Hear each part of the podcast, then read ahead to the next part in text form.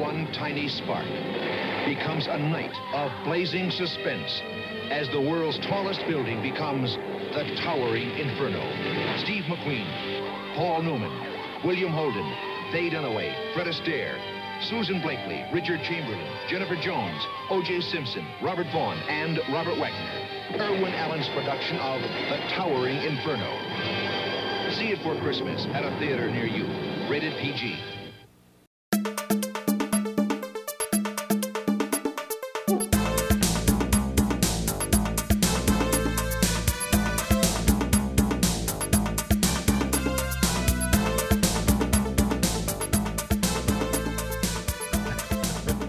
Tell you, if there was uh, if there was uh, one man I'd have relations with, it, it, it's Paul Newman. There you I'll go. Tell you that one. There you go.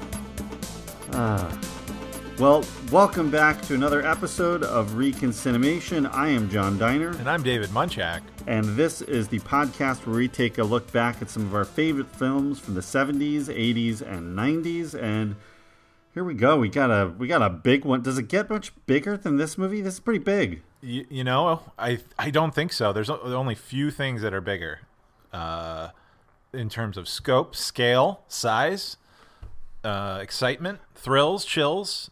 No chills, but uh, what are they? What, what's bigger than this? What could possibly be bigger than this movie? well, um, there was something called Avatar. Uh, I don't know if you remember that from 2008. Mediocre. Um, there was the the the Titanic, the, the Titanic, the movie, the Titanic. You mean uh, the one with Billy Zane? Oh no, that's Titanic. I'm talking about the Titanic, which I think is a TV movie from the 50s. Oh, God. oh, Ray, raise the Titanic. Raise the Titanic. That's the one. Tit- That's the yeah, one. yeah, yeah. Uh, no, I mean, it's, uh, what is this? The, we're, we're we're going big, right? This is big. We're yeah, we're going back. We're going. You know, we just uh, you know a few weeks back we did we did hack hackathon 2020, and we really uh, took a good look at the 70s. There, we we ducked out for uh, Galaxy Quest and of course Avenging Force. But now I, I wanted to get back in there, and this is one of the the largest movies of the 70s. Maybe not one of its best, but uh, definitely a, a one of the leaders of a of a uh, subgenre in there. Of course, we're talking about the all-star cast leading the way for The Towering Inferno. Towering Inferno. I'm so excited. 1974? 1974. yeah. 74 released. Uh, this this was Uh, this was great. This was a movie. Exciting. This is a, Explosions. This is a movie. Death. That's destruction. That's my favorite. That's my favorite David Munchak review. What's that? This is a movie. That- that's a movie. That's a movie. but this is this was big. This even on my my little 12 inch television screen that I watch movies on, I can tell this was larger than life at the time. Yeah, this was, you know, I think, you know, we talk a lot in a strange way. We end up talking a lot about Marvel movies today. Um, I feel like this is at sort of that caliber of a big budget blockbuster, like a 70s version of what a Marvel movie is today. I mean, it's got the huge set pieces, it's got the huge budget, it's got the, you know, enormous cast of, of all of like high level name value. Yeah. Um, I don't know. It's, it's the '70s Marvel movie. Yeah, I mean, I, honestly, that was my that was my gut, like you know, reaction when you asked me that question earlier. Like, I, I'd honestly put it on par of like a uh, of like a Marvel movie, an Avengers film, uh, the, just for the exact reasons you said. Like, that's the parallel. Um, yeah, I, I, th- this thing's got this is thing's got everything for for moviegoers in the seventies. I think. So if if the Poseidon adventure is the Infinity War, would would Towering Inferno be the Endgame? Oh, this is Endgame. I think on so. top of that, on top of that, I mean, it has God two of my all-time favorite actors. Ooh, let me uh, guess. leading the way. Let me guess. Not, and it's not who you think, but go ahead and guess. I'm gonna guess Fred Astaire and O.J. Simpson. You nailed it. Yep. I got it. I am a big Naked Gun 33 and a third fan, and I don't know what happened to OJ after that. no, no one's heard from him. Never heard from him again. I'll see if he has a Twitter a promising account. acting career. Yeah. but no, Oh, who's God. who's uh who's your who's your big bo- who's your big two? Uh, well, my all-time, well, of course, you know our all-time number one is Kurt Russell. He couldn't be in this movie; he was uh, unavailable. I heard. Probably, yeah. Uh, Paul Newman. If anyone has uh, listened back in our our uh, season one episode of Slapshot, uh, we get into it there. But huge Paul Newman fan. Love. I've I've seen pretty much all of his films, the good and the bad. Uh, he's always amazing and great and beautiful. Um, so love uh, love this movie mostly because of him, but also I'm a big William Holden fan. Oh, sure. Absolutely. But you you didn't see that. You you thought I was going to say McQueen like I- everybody else. I mean, I th- I thought so. I mean, these were the the two dueling leads of the film, essentially, uh, and I. But I get it. William Holden, sure.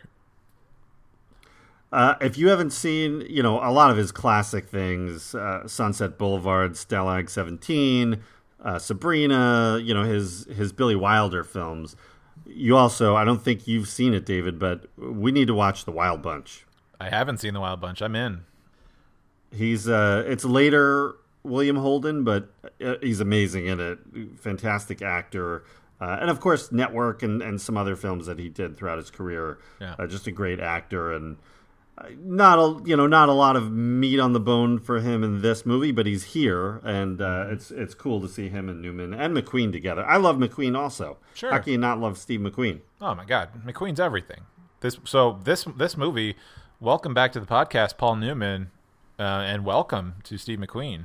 And I think Yeah, and this I- is- and William Holden, right? I don't think we've we've had him on the on the No, show, we've right? not covered uh, Mr. Holden. You know, there won't be that many films that we will cover with William Holden. Right. uh, because he was, you know, his career was winding down at this point. Uh, a lot of his best work is is back in the in the fifties, but uh, Yeah. we'll definitely look at a few of his films. I'm looking forward to it. And McQueen, we've got a lot to cover with McQueen, so Oof. Uh, there'll be more more of our friend Steve down the road. We could be doing just Steve McQueen and Paul Newman movies for the next three years. I'm down for that. Yeah. All right. was this the uh, was the screening that we did in uh, at Recon Cinema Studios in in Studio Twelve? Was this the uh, first time that you'd seen the movie? Um. Yes. Yes. Very recent uh, viewing of it. Uh, that was my very first time with it. Got it. Okay. Yeah. Well, uh, But the reason let's- I- I, was really pushing to, for us to do this movie, and if I can give you the reason I wanted to see this movie, specifically, for, well, I've been wanting to see this movie probably for about thirty years. The reason I wanted to see Wow, it, okay. and I just, I mean, I, of course, these are those are all those. There's always movies where you just never get around to doing, but the reason I want to see it is when uh, I was watching reruns of SCTV on Nick at Night when I was a kid. They had they had like a an entire episode as a parody to this film that I think when you watched in the half hours on on on TV, it, it was two episodes. But uh, but originally they SCTV did a, a pretty great parody that this was really funny, and I had no idea what it was. And then finding out later, probably my parents or my siblings telling me oh, that's based on a movie, and then oh okay, and then hearing about Towering Inferno later on in in life, like oh that's the movie I need to see. So and then once we started this podcast, I'm like we're I think it was one of the first one of the first movies I suggested like oh well we we should do Towering Inferno and uh, so that's where that's where my big push was coming. I know we would have got to it eventually because of Mr. Paul Newman and the star-studded cast, um, but I think I think I, I I put my I put my fist into the desk and I said, "Damn it, John, it's time, Towering Inferno," and and, and I heard it in my office when you put your fist through the your your diamond studded desk. yeah. Across the I the felt lot. it. I felt the shockwave. across the lot, and you heard, yeah, that's how that's how loud and and I was about the whole thing. Yeah. So that uh, so anyway, yes, the I had an excitement for this film for literally thirty years, and and it Who finally was who was in the skit? it was I mean it was it was the cast at the time, so it was uh, John Candy, Joe Flaherty, uh, Andrea Martin, uh, Martin Short, um, and Do you remember who played who though? Eugene Levy. Well, they didn't do a straight parrot like a straight uh like parody. They Spoof? they played their Yeah. s- they played their own char- Yeah, they didn't do a spoof. They they played their own like SCTV characters, and then also so, like some new characters. So it was it, it was an original concept, and we can talk about like the actual sketch later, but um because it, it they play with the details just to make it more silly, and it's a lot of fun. Oh, that's cool. I uh, I have not seen that skit. I actually I loved SCTV as a as a kid, and then I had no access to it forever. And I I'm ass- I guess it's probably on DVD. There's some kind of DVD compilation of it, but uh, I have not seen that in at least 20 years. Yeah, At uh, least you know, like 25, 30 years. Yeah, I, I don't think I've seen SCTV since I was since like 1989 or 90. Um, Did did uh, Nick at Night run SCTV? Is that where it used to air? yeah, that's where that's where I was exposed to SCTV. So I had never seen it Right. before, and I knew Right, right. all, like most of the you know the comedians on it, um, and I hadn't realized what it was. I knew it was reruns, like I knew it wasn't something that was live, but it was uh, um, like you know John Candy being being John Candy, obviously for me the biggest star, and then like Martin Short was in it, and Harold Ramis was in it for a bit. Um, and at the, yeah, so this isn't really a sketch. It's like it's like a two episode thing. I, on YouTube, you could actually find it, um, and it I think it runs about thirty five minutes or Wow. so. And uh, I will. We'll. Maybe we should. Maybe we should post a link to it. Maybe we should uh, tweet that out Sure. on our social media. I think we will. Um, yeah, it's a, it's a lot of fun. It's a lot of fun. The, I get all right. So just the basic premise. We'll talk about the movie, but the basic premise of the sketch was, uh, the, there there was a 280 floor skyscraper built in the town of Melonville. Uh, that was built for like twelve thousand dollars, and it's the tallest, thinnest building in the world, with a nuclear reactor on the top floor, and then a revolving restaurant on top of that, and they were having a big party. and then a big Oh a, a big fire starts, and then it's it's uh, a bunch of just silliness. Uh, it's and re- rewatching that, the comedy is really good. Like it's it's it's. Uh, I love that show. So Uh, I got. to I got to check that out. yeah, it's a lot of fun. That's great. I'm picturing Eugene Levy as like the bartender. He was like he played the architect. uh, You know, doesn't look anything like Newman, but he plays this, and then he plays this guy. Uh, I forget the character's name. He's kind of this sleazeball character that I th- that I believe was in the show, like in SCTV.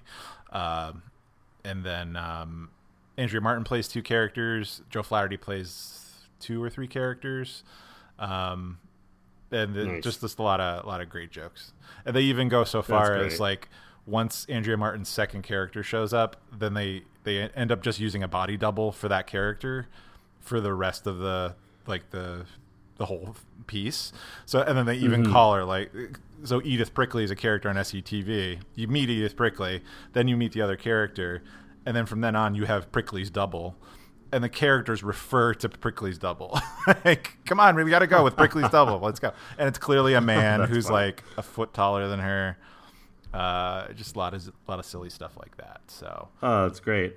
All right. Well, to YouTube we shall go once uh, we're done rolling here. So, fire up the tubes.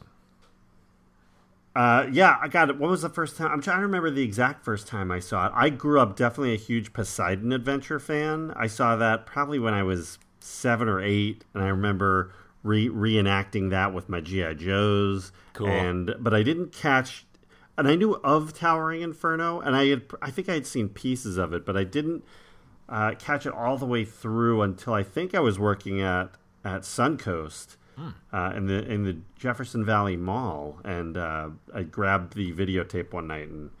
And then I watched the whole thing, and I was uh, that's when my love for Paul Newman. I just gotten into Cool Hand Luke and Butch Cassidy, so uh, my love for Paul just was starting really starting to blossom then. Oh yeah, so that was around 96, 97. because you like you discovered him for yourself, and then you were like like voraciously seeking out Paul Newman films, right? Like just watching one after the other at the time. Yeah, I got in. Yeah, I got into him. I think it was. I believe it was my senior year of high school, and I watched Cool Hand Luke, Butch Cassidy, and The Hustler, almost all like right in a row. Wow. Like not the same day, but but like within like a week or two, I hit all three of those, and uh, it was it blew my mind. And then then I got into uh, other of his films, and you know even stuff later on like Hudsucker Proxy and and some of his uh, earlier films. And then when he passed away, I watched, I, I did a, a, tribute to Paul, and I went through mm. everything that was available that he acted in, that was available on DVD. I watched from his first project all the way through. I I made it through Cars. I think there was a docu- a racing documentary he narrated that I did not catch after that. But um, gotcha. Yeah, that was my my Paul Newman project. Wow, so. that's great honoring the man honoring the man and uh yeah so towering inferno this this was part of a whole subculture a whole subgenre in in the 70s the disaster films and those were really unlike the rest of you know we talk about the new hollywood wave uh, from the late 60s into the early 80s in, Holly, in, uh, in the film business but uh, these I don't these movies don't really fall under that umbrella. It's like they were still sort of had a hand in almost like the old studio system. Mm-hmm. Um, they just didn't, you know, they weren't as, uh, you know, these stories weren't coming from the heart and weren't about. You know, there was, you know, had nothing to do with things like Vietnam and Nixon and Watergate and and everything that was going on as a society at the time. It was just a straight adventure film. Mm-hmm. Yeah, this is um, and it, yeah, this was something like like this was, uh, and and was it uh, like a sort of a resurgence in like in the older the olden days they did a lot of like disaster kind of picks and like this is sort of a a reignition like the the 70s disaster movies was sort of like a throwback like maintaining that kind of thing weren't there yeah i mean it was a throwback into to movies like grand hotel which had uh, God, Wallace Beery and John Barrymore, and, and just a huge all star cast. It was just a way to, you know, modernize that into an action genre, essentially. And, it's so funny to call these action movies because there's really not a huge amount of action. There's a lot of suspense and, and some adventurous moments, but, yeah. you know, they are categorized as action. Yeah, because I mean, you don't really. There's no like disaster movie section of the video store, you know. But so you ha- you kind of have to put it under that umbrella. But it's very specifically right. like disaster movie. Uh, you know, drilling down into the types of action uh, that you can have.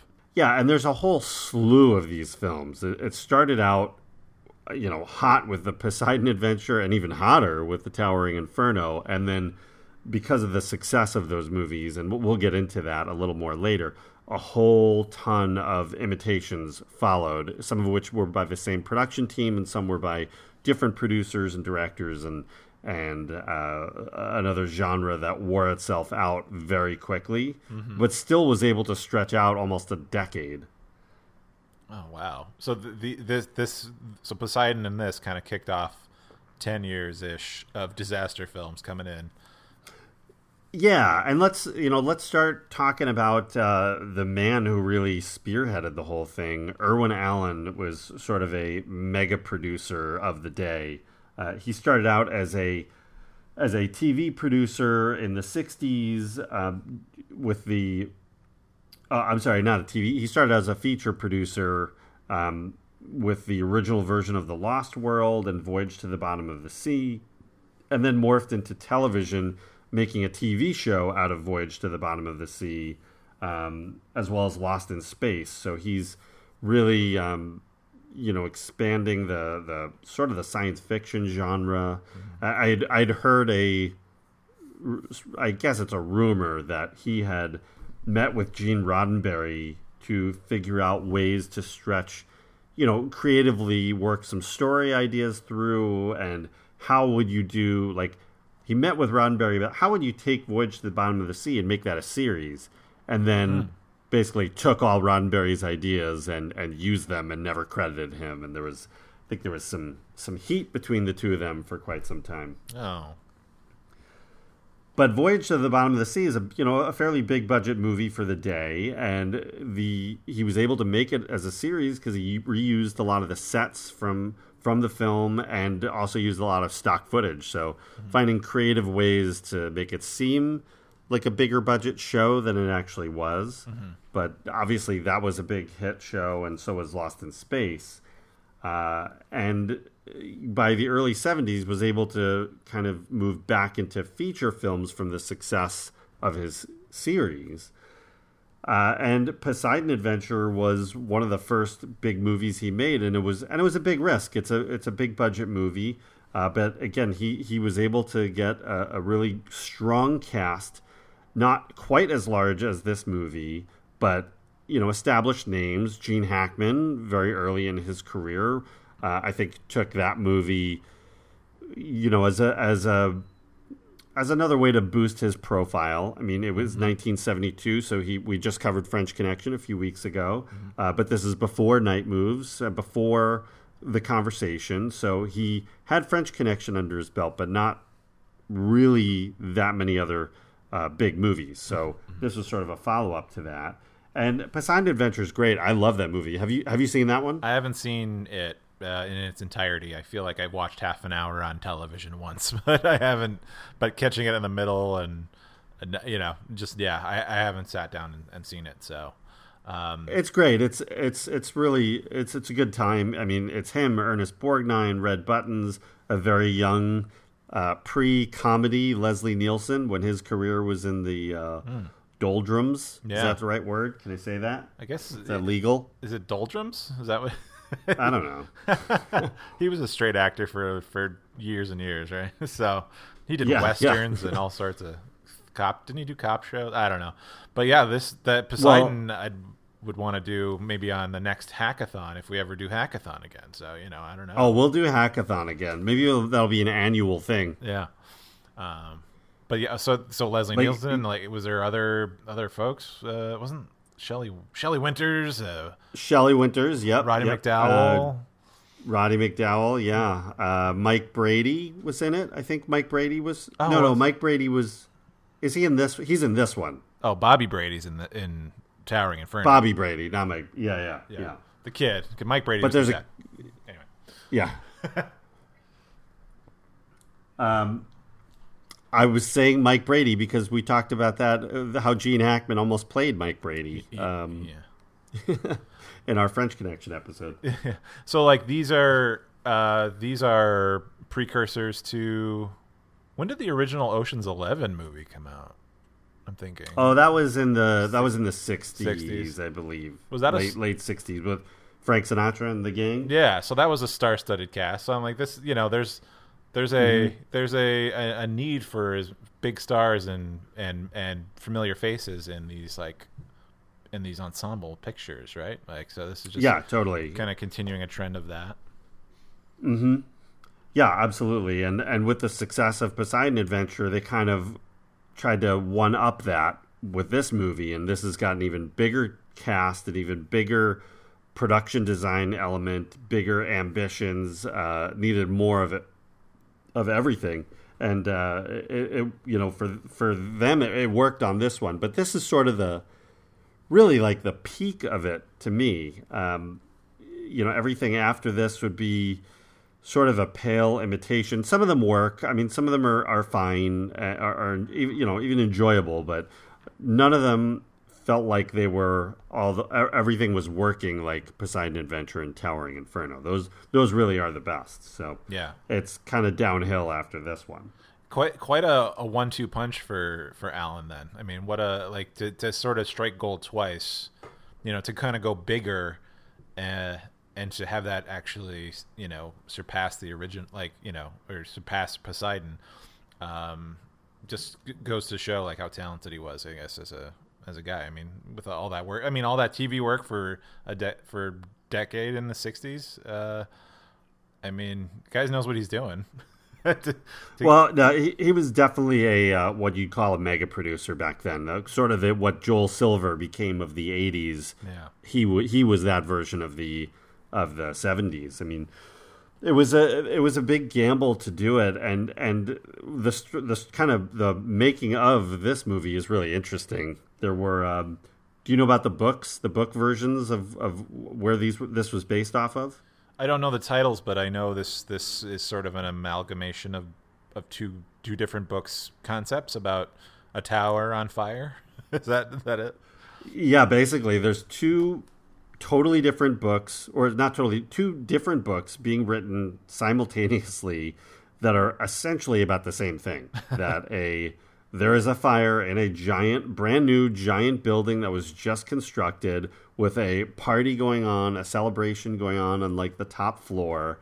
Uh, there's a little bit of a difference of like how they, you know, what started the fire in each one. So Warner Brothers ends up developing a book called The Tower, written by Richard Martin Stern. Uh, they they option it for about four hundred thousand, and this book has the character of uh, Will Giddings, who is in the film. He is played by Norman Burton. He's one. He's like Paul Newman's friend in the beginning of the movie, who ends. He's like the first person who gets lit on fire, and spoiler alert, dies. Yeah. Um, so that character, it's got the the William Holden, Richard Chamberlain storyline. Um, so you know those those characters were from the Tower, uh, but this in that book it was started by a, disgruntled employee who sets off a bomb in the basement of the building. Oh. Yeah, Oh. that was yeah Criminal. did not happen in the movie. That's criminal. at the same time that Warner Brothers is developing this, Fox is developing the other book called The Glass Inferno, written by uh, Thomas Scortia and Frank Robinson, and they optioned it for about three hundred thousand. And, and uh, basically the same plot. This has the architect, uh, the Doug Roberts character, and the uh, fire chief, the Mike O'Halloran character. Uh, so that's where these they have different names in this book, but that's where those characters came from. So Irwin Allen, kind of hearing the buzz and the word on the street and looking for a follow up to Poseidon Adventure, had found these books and realized that two different studios were going to end up competing with each other and convinced them to, and I believe this is the first time this was ever done, was do a true co production. Um, I, I don't think that had happened before this one. Yeah, this was like a, a complete 50-50 split, right? Be- between the two in Yeah. terms of uh, the, the the budget and, and production and everything, like like a complete cooperative thing between the two studios, right? Fox and Warner Brothers. Yeah, they uh, they agreed on a fourteen million dollar budget, seven million from each studio. Fox would distribute the movie domestically. Warner Brothers would distribute internationally, and they would take the whatever the, you know, whatever the uh, you know income was from from those areas. They would each take. So if if it bombed domestically and was a hit internationally, Warner Brothers would have would have won out and and but uh, you know it was a eh, they both ended up okay let's just say that much Yeah, yeah. um, and the books were like inspired by the creation of the World Trade Center and the thought of God forbid what if something a disaster were to happen in one of those buildings and kind of eerie foreshadowing in a way. Yeah, of course. so once they get you know the wheels in motion to get the production going the big piece was you know i think working out the script he had hired Stirling Silliphant, uh, who also did poseidon adventure. If uh, irwin allen wanted to keep as much of his team together he used the same costume designer. He uh, you know he's one of the early uh, producers who used uh, uh, john williams uh, this is one of his first uh, first really big movies that he scored. Oh wow. Yeah, so and it sounds like completely different style of John Williams than what we grew up with and what we know now. sure. Well, didn't and he scored P- Poseidon, right? I think. Yeah, he did. That's what I mean. He did Poseidon, and they, you know, Oh. he tried to keep the the crew that he used for Poseidon Oh, gotcha. also on this movie. Oh, okay, gotcha. So what, once he started nailing down some of those um, department heads, it was obviously time to cast the film, and, and Stirling Silliphant figured out a way to pick and choose which characters from which books and kind of merge them together and get get as a screenplay. I don't know. I you know I, I don't think th- there's not that much to it. There's not a lot of brain power going on. Oh, you, in terms of like what character, like actual character story? and Yeah, stuff? it, it's it's right. The story is pretty straightforward and simple and basic characters and there's not it's not really about developing the characters. That's not what the movie is. right, So, right. It's it's people being put in a, a quite a perilous uh, and very rare situation, and the the tension Right. that builds throughout. I mean, yeah, there there are a bunch of little like storylines to at least give you some connection for some of these characters because you know as things go on you don't know who's going to live or die and things get more more dire. So um yeah I, I wasn't sitting watching the movie like well like what's his deal? Like you know everyone is everyone's pretty much like i think effectively given a you know a, a personality um without having to you know dive deep into like their their you know their mental state or whatever. But uh uh, Yeah. But that's the funny thing, like, yeah, because this story is so like straightforward in terms of like what's happening and like basically everyone reacting, and I, I, I, I, f- I feel like I feel like the thrills are there with that, and then, um, you're just sort of like along for the ride, I guess, right? Like you, you, you're not doing a lot of thinking about it. Yeah, I mean the the script is basically there to get them in the same place for this to happen, and then it's essentially all visuals. I mean that that's what you're you're looking for in this movie. Uh, the script is just going to get them. Why are they here? You know, how did they get here? That's it. We don't need their whole life story. We don't need to know the emotions underneath everything other than the obvious because it's it's literally just dealing with what's happening right now so Yeah. it just didn't require it so Yeah. uh, the you know the big question was who's going to play some of these roles, and uh, the the bigger role was the architect originally, the Doug Roberts role. Uh, so they actually wanted McQueen, Steve McQueen, for that character. Um, and and you know before I guess before we get into it, let's just sum up the plot real quick. If for those that that don't remember it or haven't seen it and are listening to the show for some reason, uh, there is a grand celebration of this uh, giant, monstrous tower in San Francisco that's just been built, and you know one of the world's uh, biggest building or tallest buildings, and everybody involved with the project is on hand for this grand opening gala celebration. They've got the the architect of the building and the owner of the building, the manager of the building, the mayor, the the whole bunch of press there, a lot of uh, all the you know San Francisco VIPs. Yes. I think a senator. One of the characters is a senator. Is that right? Yeah, that's uh, I believe that's Robert Vaughn. Yeah, I believe that's Robert Vaughn. Oh, okay, got it. Oh, yes, yes, you're right. Yeah, but uh, so you know, and and and as the once they're up there, a of course a fire breaks out in the building, trapping everyone in one of the top floors. So it's a race against time to rescue the people, and you're seeing it from different points of view of those that are stuck in there and wherever they're stuck. If it's in the town, you know, inside the party or in different parts of the building, and then from the uh, fire chief as he's trying to lead the rescue operation. Uh, the casting process was really interesting. Originally, what they wanted McQueen as the architect, and it looked like Ernest Borgnine, of all people, was going to play the fire chief, Michael Halloran, which made sense. Ernest Borgnine was one of the leads in Poseidon Adventure. He's great in that movie. He was, uh, uh, you know, a, a big level star at the time. Yeah. Um, it would have been interesting to see that play out. I don't know if it would have drawn in what the true casting ended up being.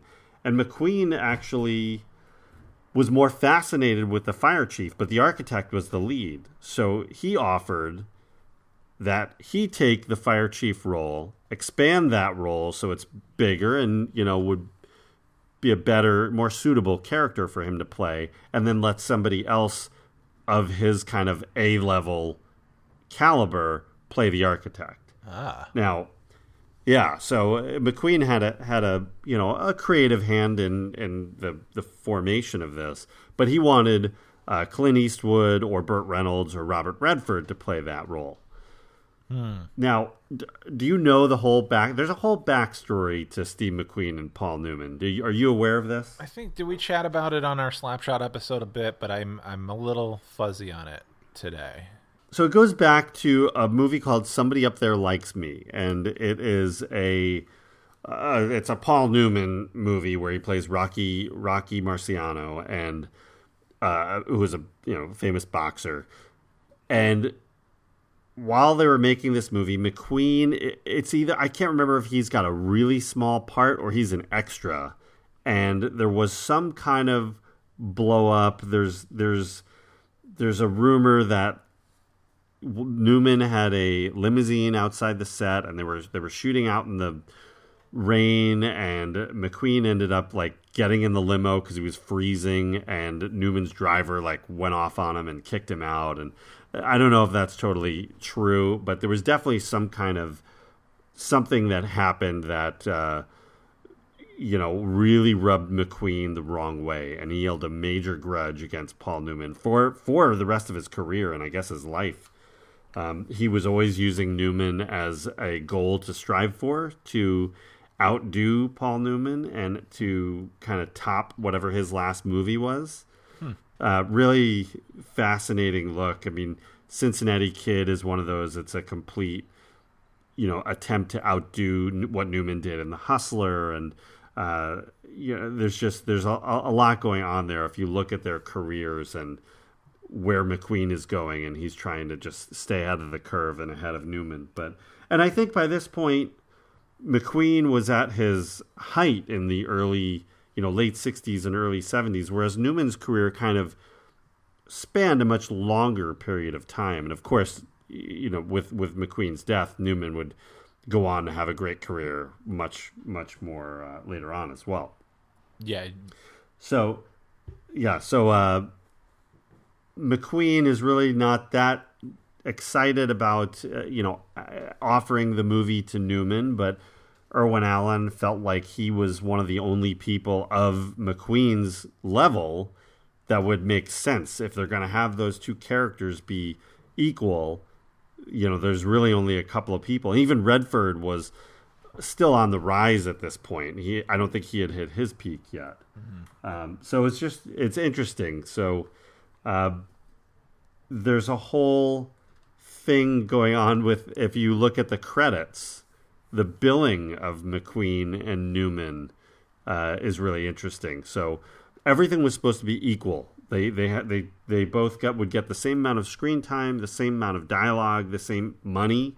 They both took a one million dollar fee plus ten percent of the gross, Ooh, which was yeah, which was uh, they both Yeah, got ten percent of the gross. Holy shit! ten percent. Wow. Yep, which was a great ended up being a great financial move. We'll we'll talk about Newman's reaction to that. Remind me to come back to that later. But Sure. if you look at the billing, who's who's going to get top billing, and how do you do that? If they're both equal physically, how do you do that? What's your idea, David? Well, I think of a I think of a, a classic poster from what is it? Is it what's the movie with Damon Wayans and Bruce Willis? What is that? The longest? No. Oh, Last Boy Scout. Last Boy Scout. I have uh, there's a poster, uh, which is the classic move. You see a poster with the two lead, like the two co-lead actors on it, but then above their pictures, you swap the names. So you're you're getting a visual of them in one way, and then you swap the names, and then you know they're both basically top billed. Uh, and I feel like that's something that happened with this. Maybe on the I haven't actually seen any of the posters. I haven't looked up any of the posters, but I did. I did notice watching the credits where you'd normally list uh, character and actor, or actor and character uh, on a list.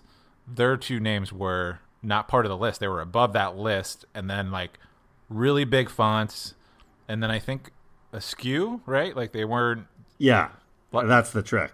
ah So technically, McQueen gets first billing because it is on the left. You know, reading it left to right, as as we humans do. Uh, McQueen is on the lower left, but Newman is bumped up to the top right. So Hmm. Newman is technically above McQueen, but McQueen is before Newman. I see.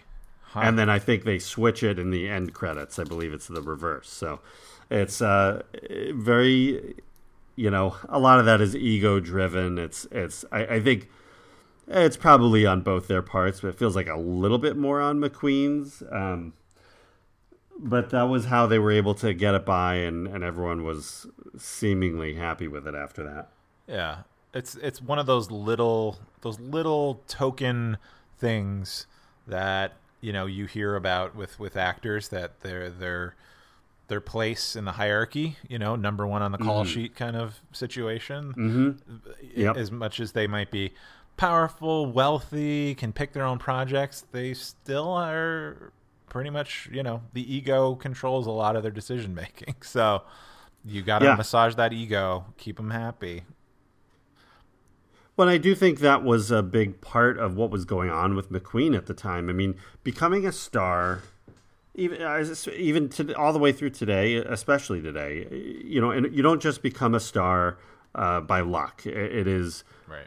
it is helped along the way by a lot of people agents managers producers um, marketing people it's all carefully crafted in order to get someone to that position and in order to stay there you have to really uh, you know it's a full-time job of just like what is your image and how do you want it portrayed and what are the right kinds of movies mcqueen both these guys were, were very picky about the movies that they did and especially being the you know in, in this time period they weren't doing throwaway movies. Uh, some of them, some of the movies they did didn't work out that well, but maybe the script was really fantastic, or the idea that the director pitched them was was amazing. And and uh, M- McQueen, let's talk about McQueen first. I mean, Yeah. he's coming off a, a huge part of his career with.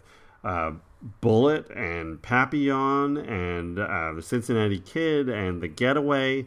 Those are all movies going right into into this film, and so he's kind of at a creative high, and he's starting to work with Sam Peckinpah, and he just really he also turned down a tremendous amount of movies that might have just taken his career in a different direction. I mean, he ended up turning down French Connection, as we, we talked about, but he also turned down Apocalypse Now, The Bodyguard. And yes, that's the Kevin Costner bodyguard that was originally written uh, or attempted to be made in the in the 70s. Oh wow. Uh, yeah, yeah.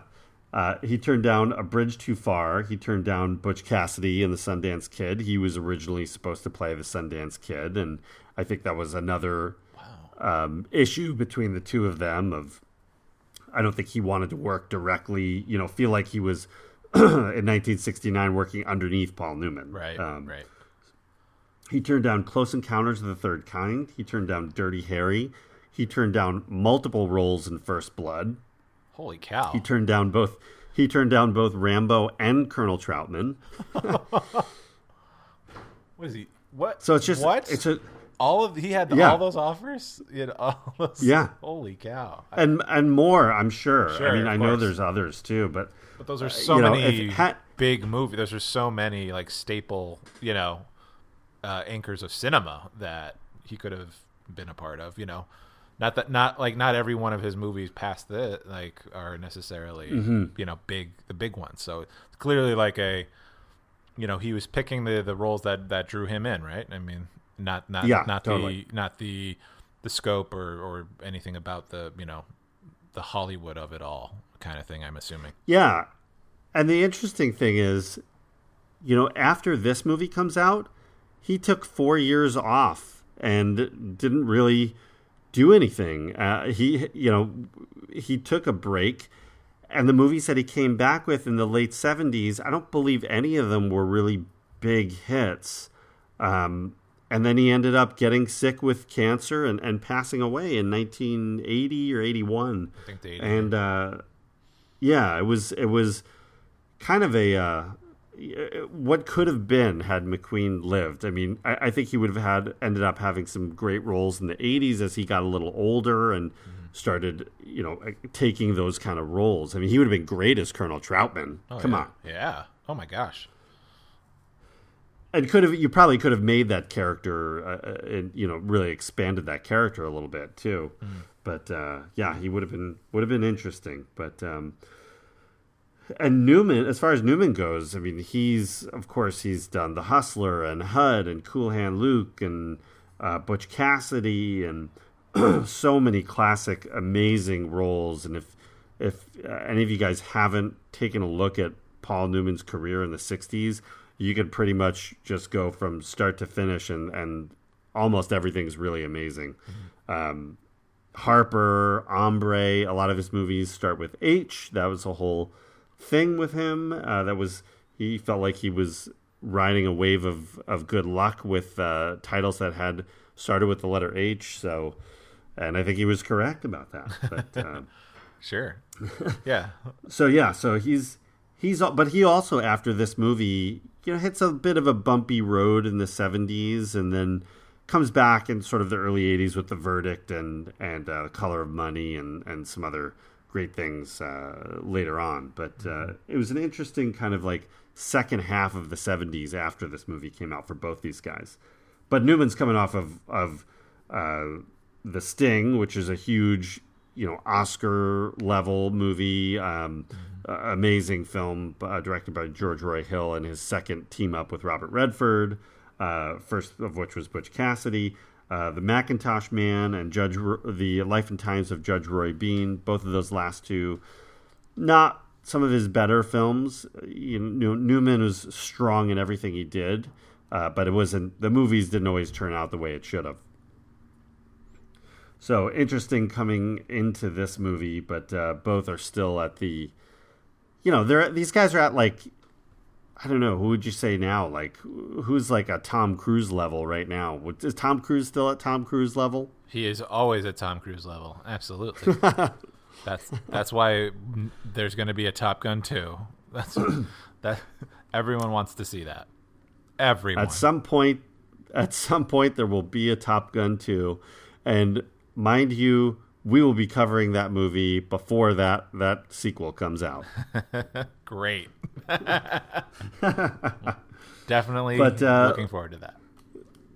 Let's talk about the rest of the cast. This is, you know, this is indeed an all-star lineup and this is just a great great group of actors many of which don't have a hell of a lot to do in this movie, but but they're there. They're standing there in group shots together. Yes, exactly.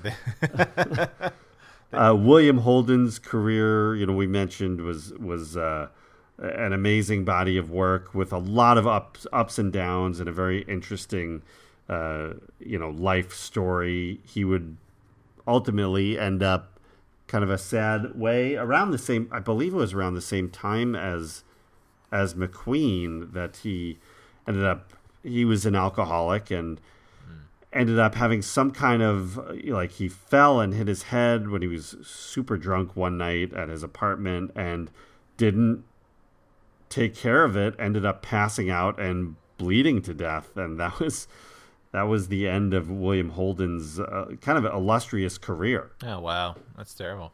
Yeah, it was uh, unfortunate, but but he's great in this movie as the I believe he's the owner of the building, correct? Yeah, or well, I guess so. Like the because isn't he the one that I mean, uh, he and Paul Newman like doesn't he offer like you design the buildings, I build them. So I think he's either the yeah he's the he's the owner, like he's the, yeah, the main financier the, yeah. of, of of these projects. So yeah, yeah, he's the guy in charge. Right.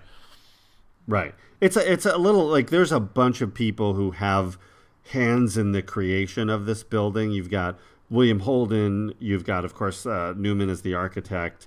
You've got Richard Chamberlain, who was sort of taking the plans and and uh, you know, I it's a little unclear exactly what he his title is in this, but he was also had a hand in developing it because he would take you know what Doug Roberts would uh, or Paul Newman would design as the architect and really enact those plans, right? But he, not necessarily as we as we learn, not necessarily the way that Paul Newman designed them. Right. Well, then and like it it looks like you, you for the audience you can see like oh it's all Richard Chamberlain's like fault in the beginning as this like disaster starts to happen, and then you you learn that William Holden like had given him that direction, like you know he's got to save money, but he and he was uh, telling him because I think Richard Chamberlain's character is basically like the main electrical engineer, like in, like part of the the design, installation, all of that. So he used they all they all like say we used everything that at the minimum of like building codes, what what the building codes require, but right. Paul Newman, their Doug is like uh but a building like this, this like basically state of the art futuristic kind of building would require the best of the best to make sure it can handle the load of, of right of of electrical and people and all of that. So uh, yeah. So you know, Doug had his recommendations of what to use, and then they diminished it down to what's legally acceptable. Uh, and but of course, leaving Doug out of the out of the loop. So uh, which he never would have approved of. But uh, you know, so it was all right, but all about saving that money basically once Doug Roberts turned in the plans and they were approved, his role in the project is done. So what they you know did after he made the designs is not really he wouldn't have been aware of it. And he's just coming back I think for, you know, the first time since the building is finished. Yeah, I mean there's still some work being done and they still have like the architectural offices are still in the building, but yeah, he's been away because he's working on other projects. I think, right? Like he was just out doing mm-hmm. others. They they don't really. Right, you know, exactly. What an actual architect would be doing. Yeah, yeah, yeah. So he was probably there in the initial, a lot of those initial phases in the building at a certain point, but he's been gone for a long time, and now he, he he's stuck with trying to to save the day. Uh, but yeah, that's uh, so yeah, they, so yeah, you've got you've got some sort of heroes, and you've got some um, some villainous, and then some gray, some gray matter. You know, Richard Chamberlain sort of has no, he doesn't have any kind of moral regret. Where it seems like uh, Jim or uh, William Holden is, is has some regret about this, realizing what he's responsible for.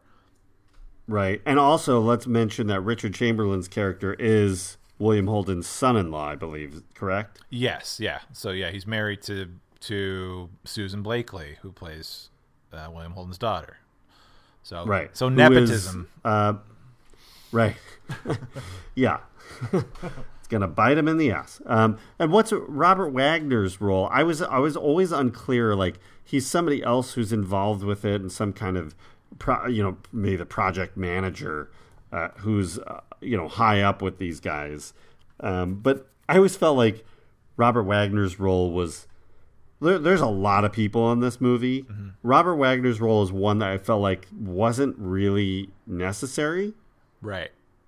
Yeah, you did. Could, you feel that way? Yeah, you could kind of cut him out entirely, and then cut that little subplot with him, um, and sa- shave a couple minutes off. Um, but I do feel like it's effective because isn't he the very f- first person to die? I think in the movie, like it's sort yeah. Of... Well, it's a, it's a it's a it's a great scene. So basically, like he's up there, you know, meeting with uh, you know William Holden and and Chamberlain and and Paul Newman, and then he kind of steps away because he's having an affair with his secretary. Yeah, and they end off they end up like going off together, and are separated from everybody.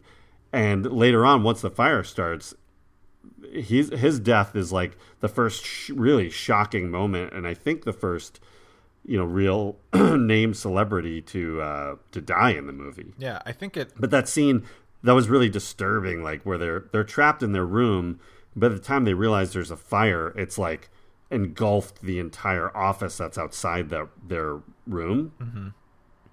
Or the penthouse or whatever it is they're in, and he's got to like there. There is either like go out the window of you know the 60th floor, whatever he's on, or try to you know, make it across the room and out. And that slow motion, prolonged death scene is just kind of excruciating. Yeah, it's it's really terrifying because when you're with them and they, you see he he he hides from her like the truth for a little bit, like knowing like they can't get out, and just sort of in like in a panic. And then the the sort of the truth comes out, and then he he decides like he can he'll soak himself in wet towels. He can run really fast. Um, he's going to give it a try, and I mean he's immediately overwhelmed and and and and burns to death. And then she uh like understands what's about to happen and then she she has a terrible she has a terrible death too so these characters who had nothing to do with anything have there's no there's no uh moral sort of uh judgment on these characters that's the thing like anyone anyone can die essentially this this one sets it up Yeah. like anyone can die now so good luck and it doesn't pull any punches either. I mean, they show it. You know, his death especially. Well, both of their deaths are, are really, um, I guess, graphic for the day. Outside of you know the the slasher movies that were coming up. I mean, it was like you really thinking about like what would you do in these people's positions. Like that's the really, I guess, true horror kind of uh, element of the movie of of psychological horror. Yeah. Well, and I mean, I don't want to like reference like you know, I don't want to talk too deeply about the real life parallels of uh, of of the Twin Towers, but I mean, you sort of knowing what we know of what happened to people who were trapped on floors, the upper floors, and who who chose to end their own lives rather than burn to death. I mean, you can't help but think while you're watching this movie, like, I and I mean, for me as the first time, I'm like, are they is, are they going to jump out the window? Like, I mean, are they, you know, are they like, what's going to happen to them? Um, but that I th- I feel like you can understand that terror of of that, you know, in the moment, like that really desperate choices are going to be made uh, in this like really impossible situation. So. Um, yeah. Yeah. and then to, to just to see them like to, to go to go down is, is just awful. like, and it, it I, I feel like yeah, it really set the tone going forward. Like uh, this is this is tense. Like anything can happen, and then you've got hundreds of people upstairs essentially. So what's going to happen to them? you know, I, I Yeah. it really hooks you. I think.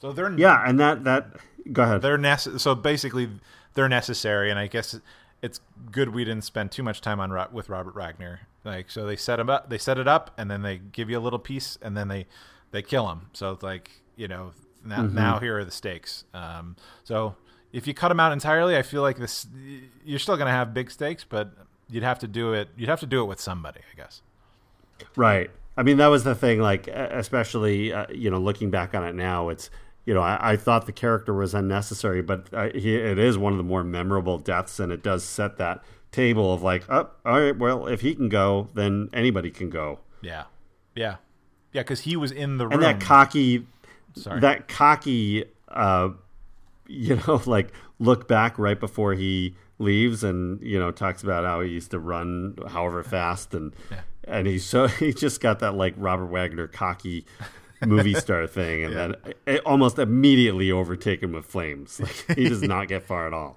Yeah, they, they there's no sense of hope. Like you know, if if you wanted to do it more dramatic and more uh, manipulative uh, for like an action movie, you get him ninety percent of the way before he's overtaken, versus the him dying like fifteen percent of the way in. you know that it was just Right. an impossible situation. He thought he was quicker than fire, and uh, and graphically goes down. Like the stunt work all the all the people uh, other people uh, burned to death in this movie. And a lot of that fire stunt work is so i know we'll talk about that i'm sure um, but it's so well done and just in terms of showing really the, the peril. And i mean you're doing them at like kind of wide shots obviously to hide like you know the the uh, the technical aspects of like protecting the the person but Right. my god i mean the, the, these fire stuntmen are just incredible with this stuff Yeah, yeah, uh, amazing, amazing stunts in the movie. But uh, before we get to that, God, there's so many actors to talk about. Fred Astaire is in the movie, um, which is you know David's favorite actor. We all know that. He talks about him every week. Mm-hmm. Uh, and a, uh, a storyline with Jennifer Jones and what would be her final movie. Uh, O.J. Simpson, of course, we mentioned. Uh, he's mostly in the beginning of the movie, and then we see him again at the end. But I think most of the central part of the movie, he's he's not there because he's on the ground. I think. Yeah, well, like he's in you know he's in the center of the building, the security offices, and then he's he initially is part of the final the people who find the fire, and then he is part of the one rescue. I think with the kid and uh, all that. Yeah. I don't, and then yeah, you don't see him because he's taking care of I think the kid's mom or whatever, and then yeah, you see him later taking care like helping out. So he's established, and then whenever you see him, it you know it, it makes sense for you to, to see him in it. Um, which uh, yeah, uh, it, there was so many different moving parts to like fighting this fighting the this inferno um, Right. or, or at least trying to get people out and s- save people. So a lot of different moving parts happening all at the same time, which is a real credit to like how the the this whole thing is edited and and well just in and and in the screenplay. I mean, it's I think it's a really well put together movie with in terms of who we who we have to track, what's happening next, keeping that tension going. I mean, I guess there might be some lulls in there Yeah, Yeah. there's some slowdowns. yeah, there's. Yeah. I guess you. I guess it's it's there, but I mean, it's still overall pretty tight. Um, so like having a, a familiar face. Oh, like revisiting, like, oh yeah, what's going on with that guy? What's he doing now? You know, they there's because there's so many people. Um, we didn't even mention. Uh, welcome back to the podcast. Faye Dunaway playing. No, yeah, we- I was saving the best for last. Oh, I'm sorry, I ruined it. I No, it's okay. but like, she's the love interest to, to Doug Roberts, Paul Newman, and um, you know, she is uh, she is part of this peril uh, through mo- through the entire film. Yeah, uh, Faye Dunaway, another, uh, you know, not uh, again, not a lot for her to do in this movie. Of course, she's one of the top actresses of of the day, especially after uh, that star-making performance in Bonnie and Clyde. But this, uh, you know, she's she's Doug Roberts' girlfriend and you know love interest, and she is stuck up at the party and most a lot of reaction shots from her. Yeah. Not a lot. She's not really doing much, but um, apparently she was uh, a little challenging on the set, and I've heard numerous stories of her on-set behavior, uh, especially in the early '70s, and she was constantly showing up late and you know unprepared, not ready. The cast and ever the whole set was waiting for her multiple times, and it was driving William Holden and Jennifer Jones, who were kind of the veteran you know actors of this group driving him crazy. And william holden like pulled her aside and like threw up her against a wall and just went off on her. And then every every day after that she was on time knew her lines and it was uh i think he sort of set her straight there and then the funny thing is they ended up working together again in network a few years later as like a love interest so. How about that? Oh wow. But yeah, so I mean, uh, not a lot for her to do, but she's still gr- finds a way to be great in this movie. And Yeah. uh, Robert Vaughn we mentioned, so it's a little bit of a Magnificent Seven reunion with Robert Vaughn and Steve McQueen. Uh, and Robert Vaughn, I believe, is the senator. There's also a mayor there. Um, uh, the bartender, played by Gregory Sierra, who I love. If anyone's familiar with the early days of Miami Vice, he's the uh, Ah, the forgotten police chief before Edward James Olmos takes over. I see. Oh, okay, I didn't know that. Yeah. that makes sense.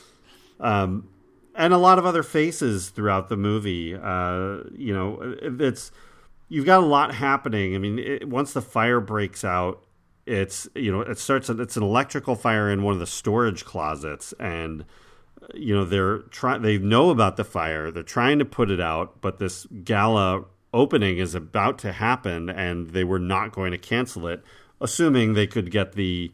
You know, William Holden was not going to cancel that party. He was assuming that the fire would be taken care of, and it wouldn't get to the point where people were in danger. Of course, it doesn't go that way, and then you've got your group stuck up on the, you know, stuck up in the party. A few people kind of scattered throughout the building, and then at 43 minutes into the movie, we finally meet Steve McQueen from the fire department, who's gonna help try to save the day here. Yeah. Well, and I was looking throughout the movie, like I'm like, when's Dabney Coleman going to show up? Because I saw him in those those interest in Right. the the intro credits, and um and he he doesn't show up I think until it's a two hour and forty four ish minute movie. I think he shows up right at the two hour mark, maybe probably later. like oh yeah, he's way towards the end. Yeah, yeah, he's right at the end, basically setting up what what uh, Chief Halloran has to do to save the day. Um, and, I, and I'm, I'm uh, did you catch who is did you catch who is with uh, Coleman in that scene? I don't know if you know who he is, but the the guy I think he's on Dabney Coleman's. I believe he's on his right. Um, but uh, I didn't actually notice. No, who was it? It was an actor by the name of Olan Soule, mm. and he was the man who did most famously uh, did the voice of Batman in the uh, 1970s and Super Friends and Scooby Doo and anywhere there was an animated Batman. That was uh, Olan Soule. Oh wow! Okay. Oh, I didn't know that. Yeah. He was the yeah yeah the original. Well, this the early days Batman. That's the, the pre Kevin Conroy Batman. Conroy, but yes. Yeah. Wow. Uh, yeah. So, uh, and then as a as a production, I mean, this movie is huge. They took over eight stages at Fox. Yeah, eight stages. huge. That's immense. I mean, it's human. dozens and dozens of sets, right? Like just. Yeah, I mean the the crew size. They had multiple units going. The crew size was basically double what a normal uh, features crew size was. Um, they had a whole you know special effects unit going on that would do a lot of the you know the the explosions and the firework and the, the stunt work was its own unit. Yeah. And then you'd have a separate unit with the actors. And of course, there's different size scale versions of the sets based on what's going on and mm-hmm. miniatures and just a tremendous amount going into this movie. It's huge. Yeah. The, the, the model tower is impressive uh, for, for what it is. You see it mostly from the bot, like from the ground. Uh, to give you that sense of height and scale, and then you keep mm-hmm. getting shots of like when a floor, an entire floor blows out when on fire, and you see it. You just get little pieces. You don't have to see the actual things happening on the floor. You just see the fire continuing to encroach further and further up. Um, right. It's like right. this, just like ticking time bomb, getting up to the top floor um, to th- mm-hmm. to threaten these people. Uh, but the and then they do a great they do an interesting shot of like from the air, you know, like where the model's among the rest of the cityscape. It's very tiny, you know, it's mm-hmm. it's, it's brief, but it's uh it was it was impressive. But I think you get the I think I read that the model itself was like hundred feet tall or something. Like I mean, yeah, like, yeah, that's that's like nine stories, ten stories. Like that's yeah, that's, huge. that's gigantic. That's like that's taller than. No, that's not taller than a soundstage, but that's that's pretty tall. Is that taller than a soundstage? Well, and the the yeah, no, no. Uh, dep- depends on the soundstage, uh, but yeah, that's true. Um, it's kind of brilliant production design by Bill Creber, and you know he's a legendary production designer. And uh, you know this is one of those movies that if you're interested in in set design, this is kind of a good one to get to know mm-hmm. because of that, because of how many scale versions of things there were. You know, they'd shoot the exteriors of all the buildings in San Francisco. I think there's a there was a Bank of America building that they used, and a um, yeah, I think it was a Hyatt Regency that that uh, where they shot you know the lobby and the exteriors, and then they kind of built the models to work it into the you know the the night skyline. So. Uh, really interesting work, and and there was like 57 sets, and I think by the end only eight of them survived. Right, so they all had to. Most of them had to burn. like most of them. Right. I mean, they burned down. Yeah, the majority of them. Yeah, I mean, it was a total. Yeah, a total uh, disaster for for every for every place you saw for almost all the places you saw.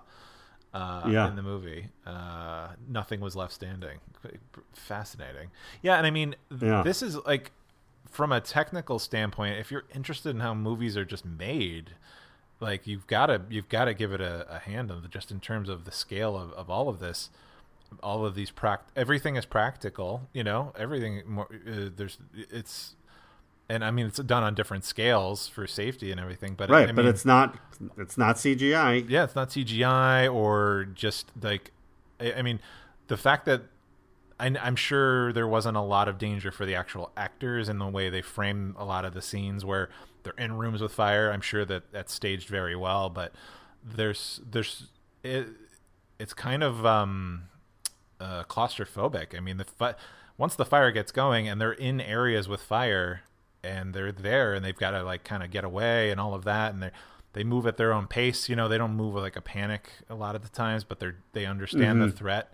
Um, and then there's so many scenes of fire firemen uh, putting out fires in different corridors, you know, ripping down the ceilings, doing all the things to to prevent the spread and all that. I mean, so and then you know, there's a lot of jargon that if you're not familiar with how firemen do their jobs and what they have to think about, like this is a real like.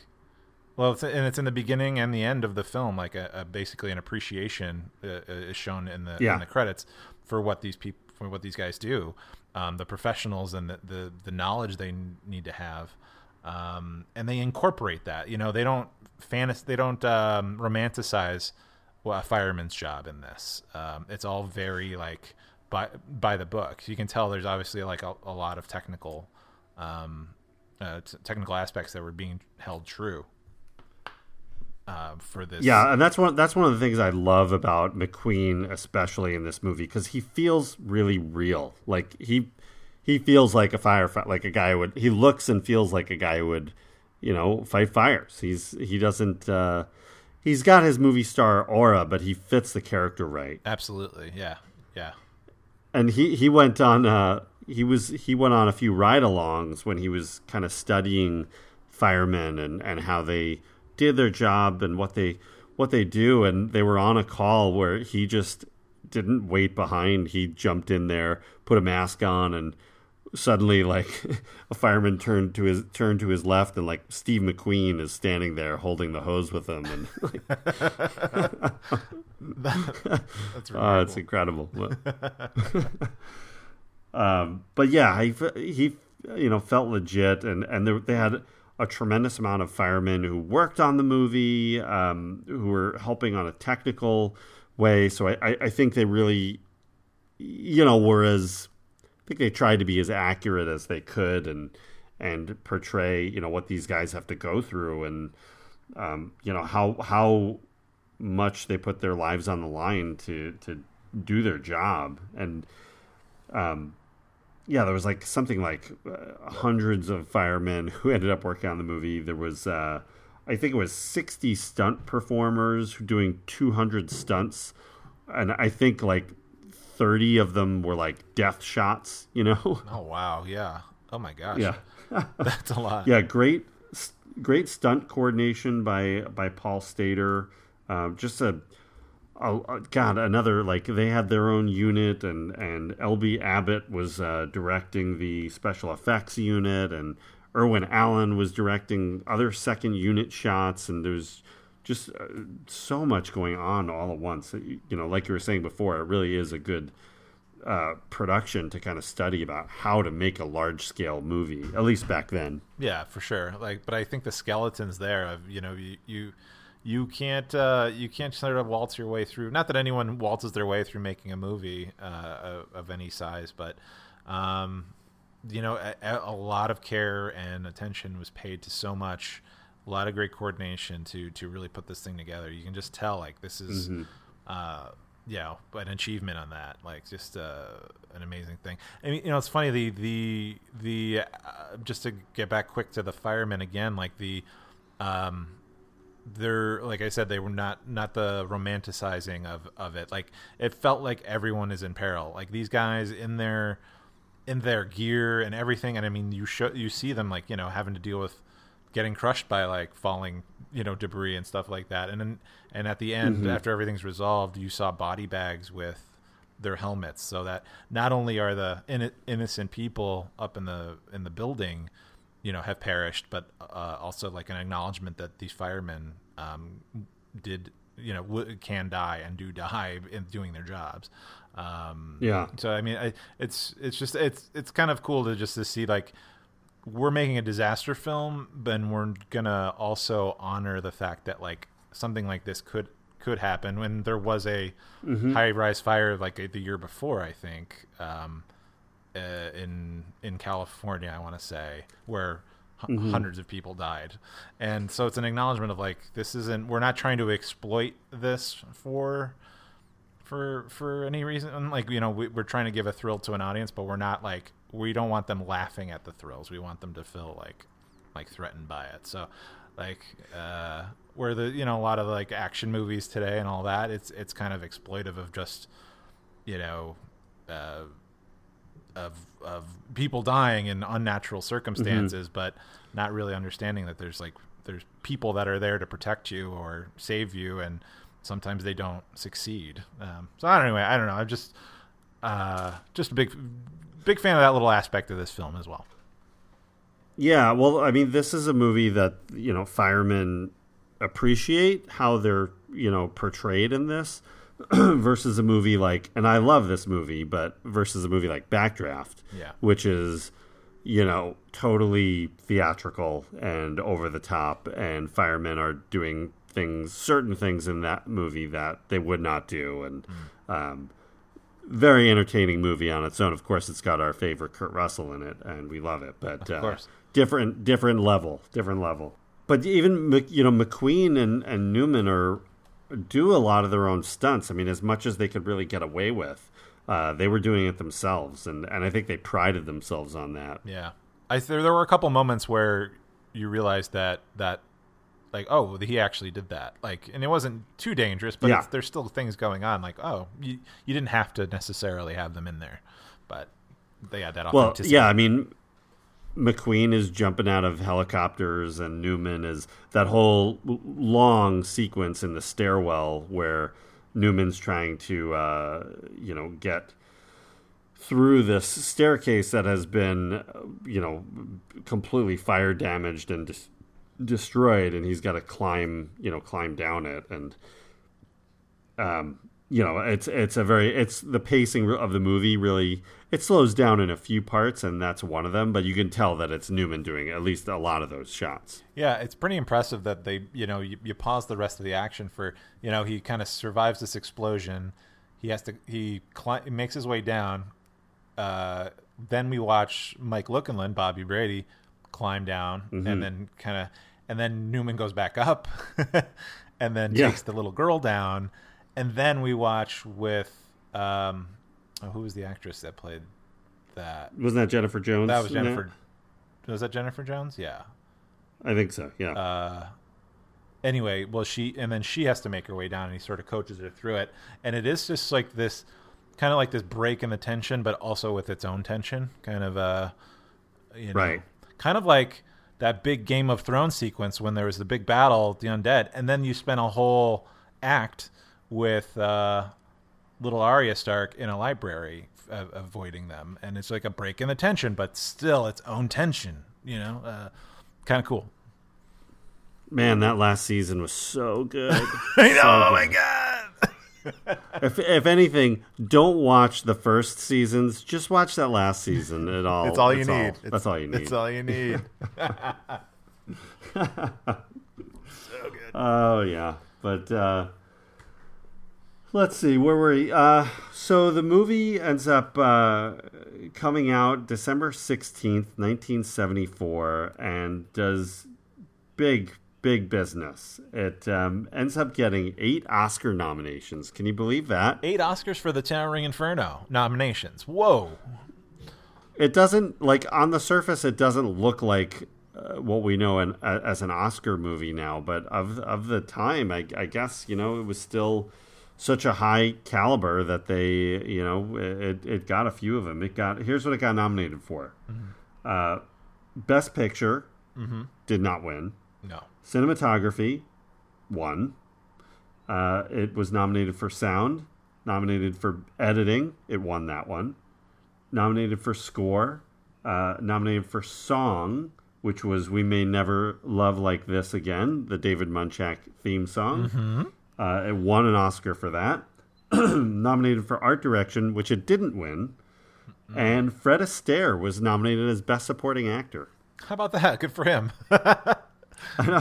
of all the people, he does have a, he does have some good moments. He's got this uh, love story going on with Jennifer Jones, and this kind of heartbreaking moment at the end when he, you know he comes out of the building and he's survived and he's looking for her and and OJ Simpson comes up to him and just hands him her cat. Oh yeah, that's right.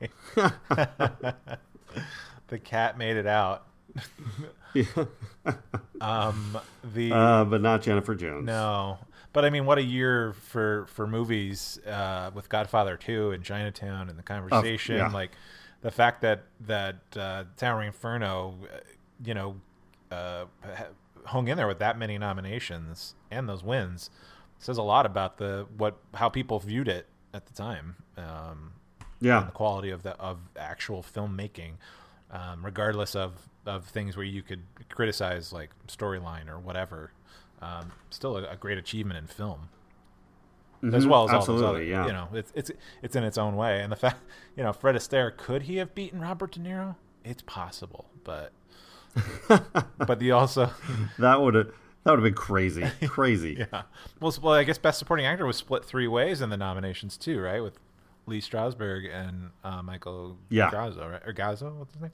Um, Yeah, yeah. So I mean, the you know sometimes you'd think the maybe that would have split the vote and give it give it, but of course De Niro took it. So um, Yeah, it, that had to go Godfather Two. Yeah, Come on, eh. that's one of the best films of all time. of course, still Box office wise, this does really well. It opens uh, 2.3 million opening weekend.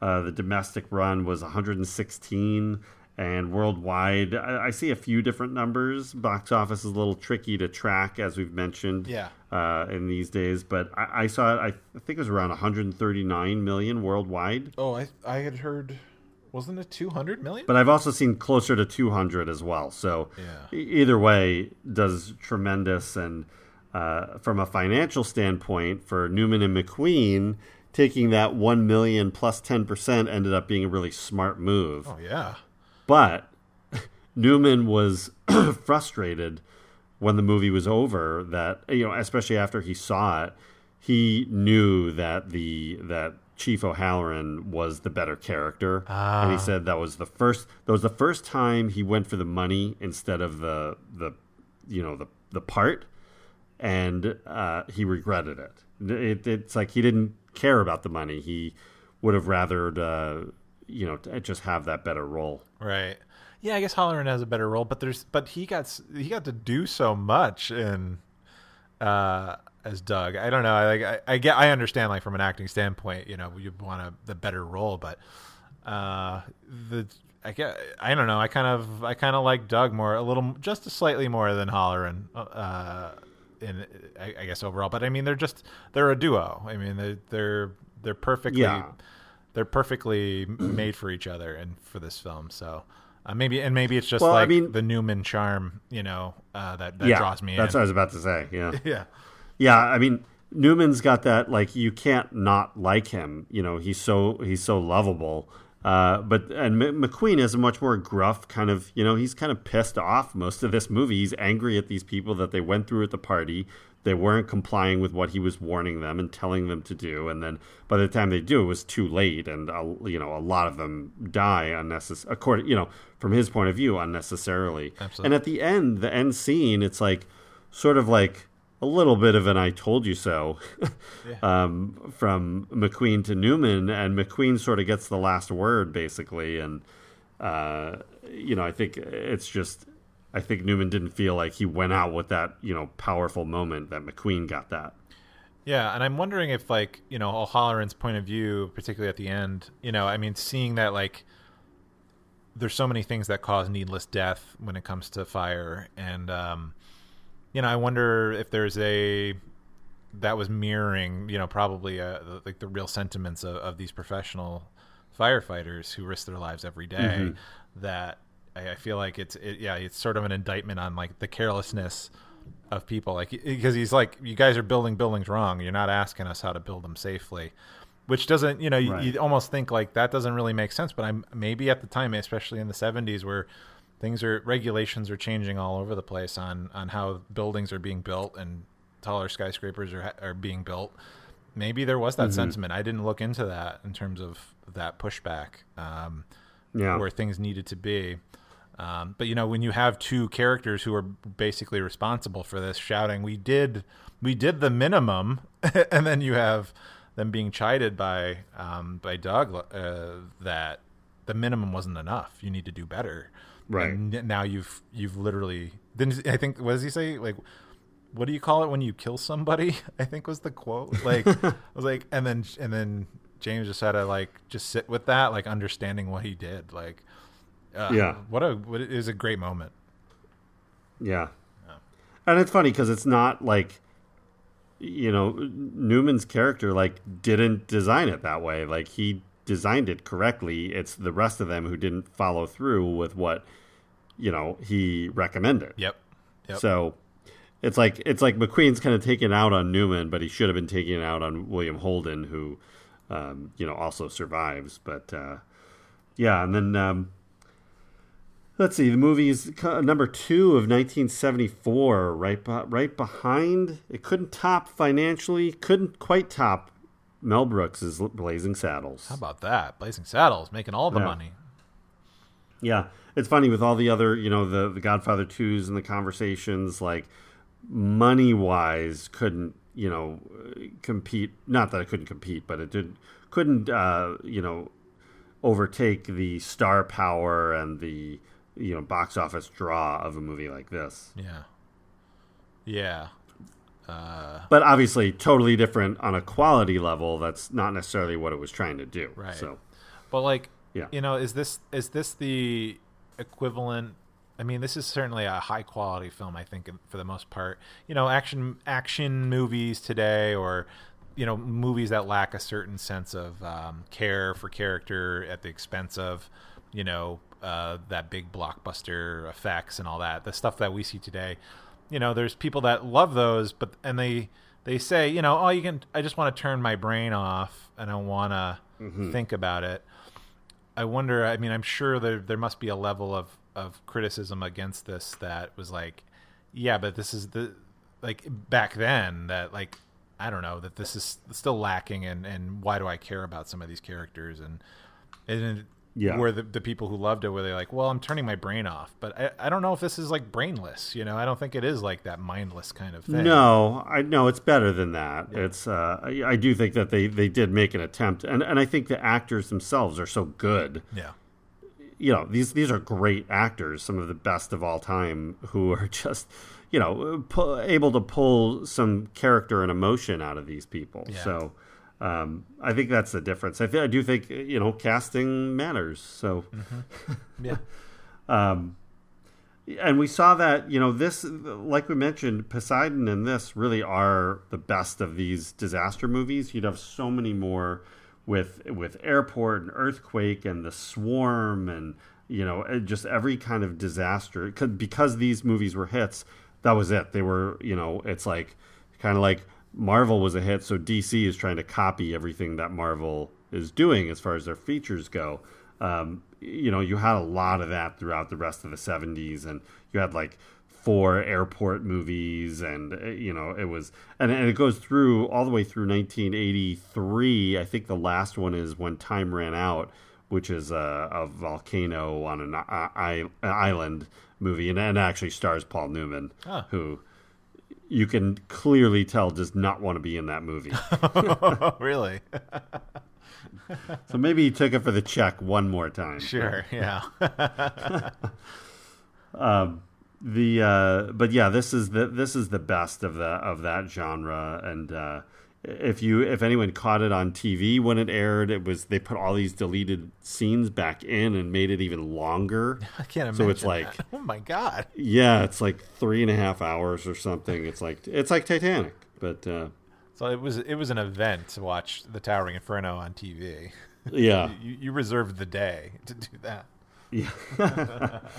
um the you know we talked about how Irwin Allen was smart enough to make two studios combine this into one movie instead of competing movies that would you know cancel each other out. We would see that happen in 1997 with Volcano starring Tommy Lee Jones and Dante's Peak starring was it Linda Hamilton and Pierce Brosnan? Oh yes. That's correct. So both of those movies came out at, at almost the exact same time, and you know, I think both had a lot of problems, but uh, you know, basically the same movie happening twice uh, was was uh, not helping. Yeah. Yeah. Well, I mean that happens a lot. There's that happens a lot in Hollywood where there are two competing projects that are just so similar. Um, you know, you had your you had your Bugs Life and your and your ants. You had your um well that was just the first thing that came to my mind. But like um Well, that's a good one. Yeah. yeah. Um what the hell was the I'm, I'm just trying to never mind. Oh, I I I I can only think of a single movie and then not think of its counterpart. So never. Yeah, but I mean, you see it with with action movies a lot, and Yeah. you know, it, it, it does happen. But it, it was it was kind of a testament to, you know, just such a smart move on his part Sure. um, to to convince two studios to work together when that's a very difficult thing to do. Yeah, yeah, yeah. Well, like, oh wait, well, like Tombstone and like Wyatt Earp were kind of like around the same time, right? Is that right? yeah, yeah. They were fairly close together, and and um, I remember what was you know the Tombstone's the Hollywood version, which I think people really enjoyed. So Wyatt Earp being the longer, more true to life, slower paced version, uh, did not uh, could not keep up with it. yeah. Uh, what were the dog movies? Canine Cop was it? What was it called? Or Turner and Hooch and K-9. and K-9, just K-9. Yeah, K-9 and Hooch and K-9. yeah, uh, right? So, and then uh, uh, Executive Decision and Air Force One, they were kind of near each other, I think. Like big, yeah, big pretty close. I think same within a few months. Deep, yeah. deep impact, Armageddon. like you know, these things. Yeah. these things Uh, happen. that was a big one. That was that was yeah. It does. Uh, you know, then, then they now they try to compete with each other to out outdo it, but uh, I, I don't know. I wonder what would have happened if they did make separate movies here. yeah, yeah, yeah. It would have been interesting. No, I think it would be, both would be bad, or at least not at this level. Yeah. Probably. Who knows? Unless unless Irwin Allen was involved in one of them. Probably. Right, right. Well, he would have been. he would have been. Yeah, he'd be doing one of them. So, uh, anyway. Um, as far as putting these in, uh, you know, where do these rank in Newman and McQueen's careers? I don't know. You know, it's it's there. It's up there for entertainment value. Yeah. Um, if you're looking at quality characters and story, and um, y- you know, I don't think this is that high. There's there's a lot a lot of their movies ahead of this one, but um, Sure, yeah. if you're just looking to you know not emotionally dive too deep and psychologically dive too deep and have to you know just looking for something to enjoy, sit back and kind of enjoy the almost like a little bit of a roller coaster then then this is definitely the one for you Yeah, I mean, there's plenty of projects where you could like, uh, you know, if you were to say uh, George Clooney's a pretty good actor, right? There's movies he he actually does really well in. I heard. and then you know, you wouldn't necessarily say like Ocean's Eleven is the biggest stretch for him. It's like Ocean's Eleven with Brad Pitt. You know, they're just kind of having fun doing like doing a movie, Right. laughing all day, like. Um, but both of Yeah. both of those actors, surely you would point to like Ocean's Eleven's fine, but you wouldn't point to their like top in their top performances for any reason. I mean, right but still, you'd Right, be like, right. it's a good movie or whatever if you if you like that sort of thing. Yeah. But uh, and that's okay too Yeah. there's nothing wrong with that yeah, so it's just like how so how lucky are we to to get these actors who do so well, who've done great work, and then they come together to kind of do something a little different, and and it, I think if, without their charm and their um, and how they compel audiences, you know, this movie would be lacking. I think you, you there's really only a few people you could put uh, like you said, those casting Right. choices that could have been, you probably would have still some success. But I mean, this is a great combination. Yeah, I don't. I think if and this is no no slight on Ernest Borgnine, but you know if it was him and McQueen, you just you wouldn't have that box office draw that you you got with Newman and McQueen. Yeah. and it's so great. I mean, it's it's especially with the rivalry they had. It's great to like because it only happened once that these two guys did share the screen together, and and uh, and it worked. So. Yeah, pretty. Uh, But we'll have to uh, we'll have to look at a few of these other disaster movies. We're definitely going to cover Poseidon Adventure, and yes, I think we should just right now go ahead and reserve that for the next the 2021 Ooh. hackathon. We have one of the Yeah. entries to Hackathon 2.0. One of them's booked right now. All right, cool. We're in. I think I got the other two in my head, but uh, um, maybe we'll have to have a McQueenathon too at some point. Sure. And I mean, we got to do more Paul Newman movies.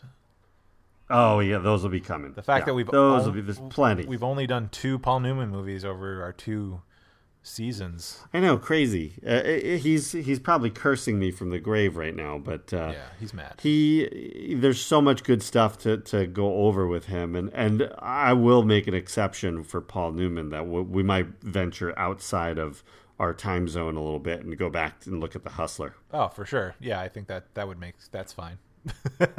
Yeah, No one would get on us for that no one's gonna yell at us for that. No. because we. But yeah, I'll uh, you know maybe some of these other ones uh, we could have some fun with earthquake and and airport as well. So Yeah. you know maybe we'll we'll look at that somewhere down the road Yeah. for fun. Stay, but um, stay tuned, folks. Yeah, stay tuned and and uh, stay tuned anyway. We've got a great lineup coming as we head towards the summer. We've got a, a fun look. You know we've got a fun lineup scheduled. Uh, I think we're gonna have a good time, and and our friend Brent Hutchins will be joining us uh, here and there whenever his schedule allows, and uh, yeah, it's gonna be it's gonna be good. Yeah, great. I'm looking forward to it. So I guess we're both saying, um, well, wait, do we put this movie on the Jack Burton scale? I mean, Oh yeah, we didn't do our Jack Burtons. That's right. yeah. Uh, let's see. I out of thirteen Jack Burtons, of course, that's our Kurt Russell scale of quality. Right. Uh, from one, you know, zero being horrible, thirteen being as perfect as any Kurt Russell moment could be. Um, let's see. I would give this. Ooh, I need to think about it. That's a tough I would probably give this a. I'm gonna say a nine. Nine, yeah. Okay. Yeah. I'm gonna I would I probably would have put it at a eight and a half eight and a half, nine. Well gee, I don't know, maybe even a nine and a half, just for entertainment value for me. I don't know. But yeah, it's it's right up there. Yeah. Yeah, for sure. Yeah, nine out of yeah. So we're saying eight or nine out of 13 Um, yeah, the star the star power and just Newman and McQueen's faces just uh, really uh, bring it up a few notches. You know what I mean? Absolutely. That's what they do. Um, yeah, so check it out if you haven't seen it in a while. Um, I don't know if it's streaming anywhere at the moment. You'll Uh, you'll have to seek but, it you out. know- if hey, listen, You'll have to see. a, a, Yeah, a good go recommendation for people and i may have mentioned this before but good recommendation if you're looking for things that stream check out justwatch.com that's justwatch.com uh, they also have an app.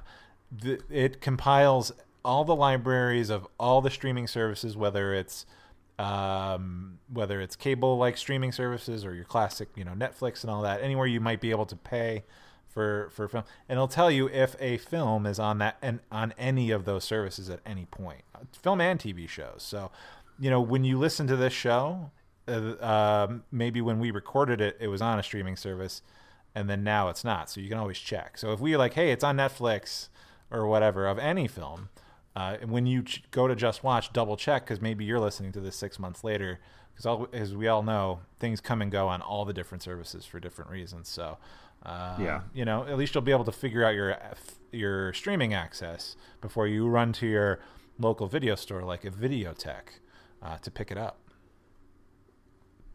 Yeah, which I always recommend if if possible. yeah To uh, run out to your local video store, support them uh, as well. But uh, absolutely Yeah. So, but uh, don't forget, you can always go back to our library, check out some of our older episodes. www.reconcinimation.com. We've got so many great things. We're, uh, you know, David, our it's almost our. Uh, we're about to head into year three coming up very soon. Can you so believe we might have to do something special for that. maybe maybe not Yeah. maybe not maybe it's business as usual i don't know but no maybe we'll Yeah. do something fun that'd be great Yeah. So uh, stay tuned for that, and uh, don't forget to check us out on our social media platforms uh, on Twitter and Instagram and Facebook. We're at Reconcinimation Podcast, uh, and check out some of our, you know, a quick plug for some of our other friends podcasting out there. Uh, check out Ek Wimmer, who does our theme music. Uh, check out his podcast, Laser Graves, which is super fun. Um, and check out uh, some other friends, Saturday Night Sleepovers, who are uh, another look back at some older films. And uh, our, I want to say a quick thank you to Curtis Moore for the artwork and the poster, as usual. Also, if you are really into the Towering Inferno, you might want to check out a site called toweringinfernoinfo.info. And there's a lot of uh, a lot of information in there. If you want to dive even deeper into the movie, uh, check that out. Yeah, I think it's and to clarify, the towering inferno dot info. That, that, yes, yeah, you're correct. Yeah, clarify. But yes, uh, a lot of lot of behind the scenes stuff on that. A lot of interesting stuff there. Yeah, a, a tremendous amount of storyboards, a whole bunch of things. So uh, check that out if you love this movie and uh, with that, I think uh, we're gonna wrap it up. We're we're gonna have to catch you guys next time for uh, the next episode of Reconcinimation. Bye now.